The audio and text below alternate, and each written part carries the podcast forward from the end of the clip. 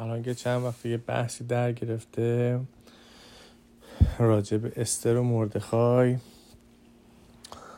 بعد گفتن که آره زمان هخامنشیان نمی‌دونم زمان کدوم که از این پادشاهانشون نمی‌دونم وزیر بود اون وزیر نمی‌دونم هامان بود نمی‌دونم چی بود اسمش. توطعه می‌کنه که یهودی ها رو بگیره بکشه. و توطعه می‌کنه که یهودی رو بگیره بکشه بعد این استر با نمی‌دونم با مردخای توته رو کش می‌کنن و یهودی ها رو نجات میدن. بعد حالا من خیلی دیدم که بعضی از این اساتیدم که خیلی جوان هستن و اینا خیلی میان کار می‌کنن و خیلی چیزا میگن و اینا حرف می‌زنن که حالا چی بوده؟ حالا من خود ماجرا رو دقیقش رو نمی‌دونم چی بوده. اومدم اینجا بگم که من ماجرا رو نمی‌دونم دقیقش چی بوده. ولی به نظر نمیاد که ماجرا درست بوده باشه.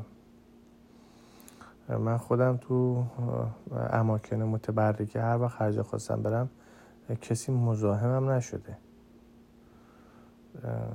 توی مقبره کوروش خواستم برم توی امام رضا خواستم برم توی مقبره دانیال خواستم برم توی تخت فولاد اصفهان تو بابا رکنالدین خواستم برم.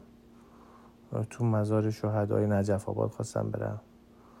هر جا خواستم برم کسی بیاد مثلا من جلو من بگیره بگه ما امروز مثلا نمی‌تونیم رو شما راه بدیم یا تعطیل اینا هم چیزی نبوده.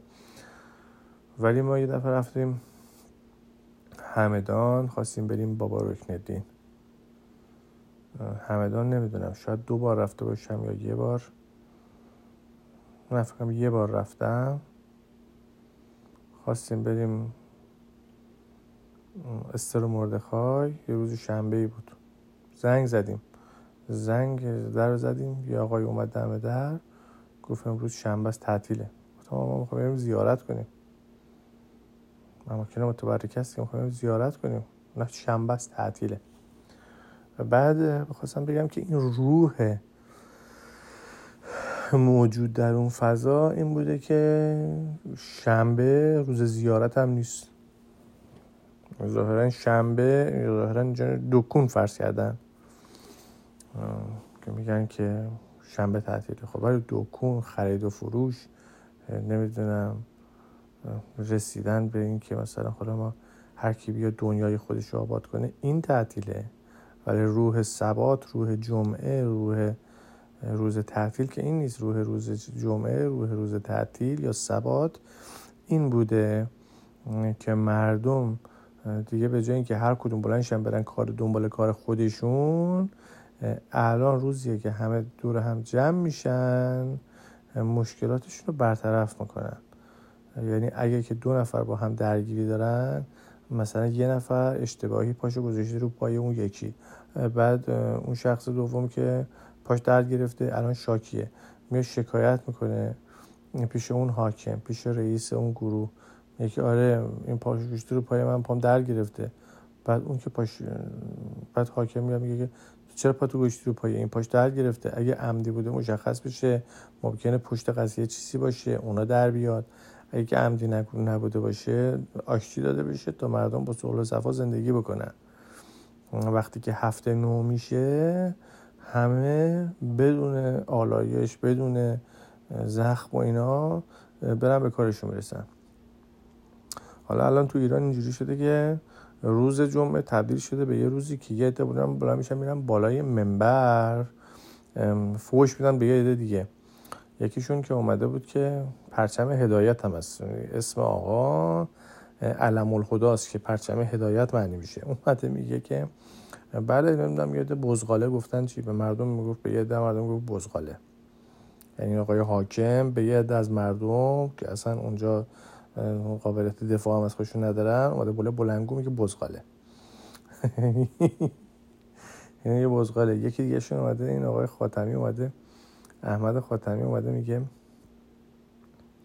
بله نوروز نمی‌دونم سنت های نمی‌دونم باطله نمی‌دونم تو تاقوتیه یکی دیگه یه آخونده اومده بود می‌گفت که آره نمی‌دونم بهار برای خروگاو عیده که می‌خوان علف بخورن برای من که عید نیست. حالا جلوی آقام یه پارچه آب گذاشته بود. حالا کسی از این نمی‌پرسید که خب خرگاو هم که آب می‌خوره. اون جلوی شما هم گذاشتن ما با به شما خرگاو بگیم. به حال الان وضعیت اینجوری شده. الان مفاهیم برای آقایون غلط جا افتاده.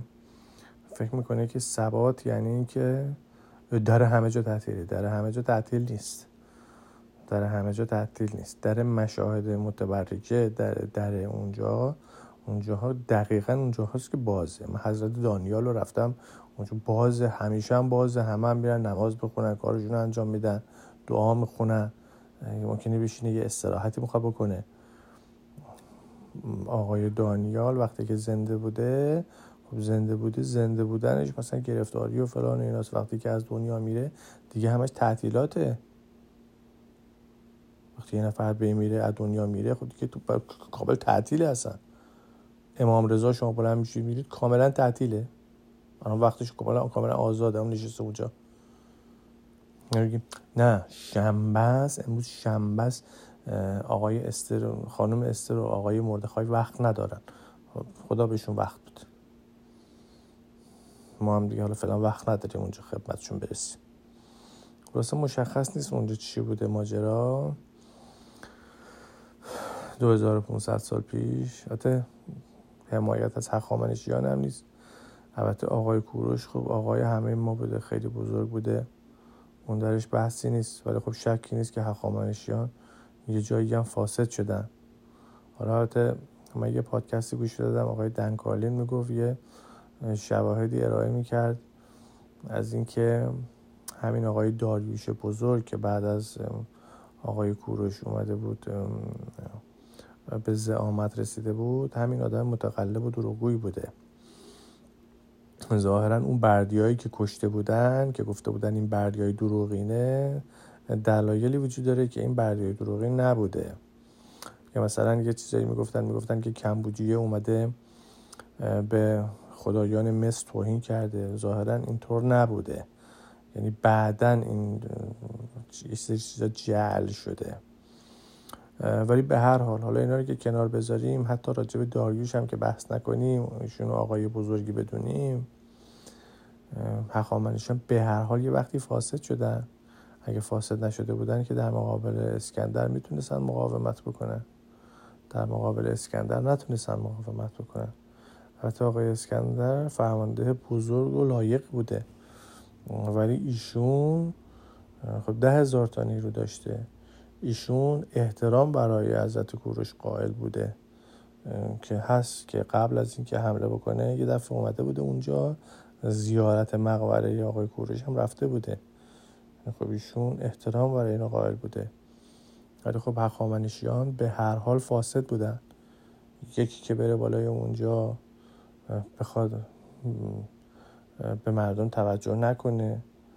با اون همه نیرو اون سرزمینی که داره به یه نفر از دوستداران آقای کوروش خب این چجوریه؟ آخه شما دو نفر دوستدار آقای کوروشید بعد سر هم جنگ دارید با هم دیگه جنگ دارید و بعدم شما رو منقرض می‌کنن. توی اون کتاب دانیال هم هست اون وحش دوم که یه خرس بود. یک وحشی بود. یک وحشی بود که همون امپراتوری هخامنشیان بود که ظاهرا آدمخوار بوده و یه حکومت ظالمی بوده حداقل در اون سالهای آخرش به سالهای میانی به بعدش. اگه چیز خوبی بود که اونجا نمی‌گفتن که تو اون کتاب نمی‌گفتن یه وحشیه و بدن هم از بین میره و یه وحش بعدش میاد. به حال طولانی شد.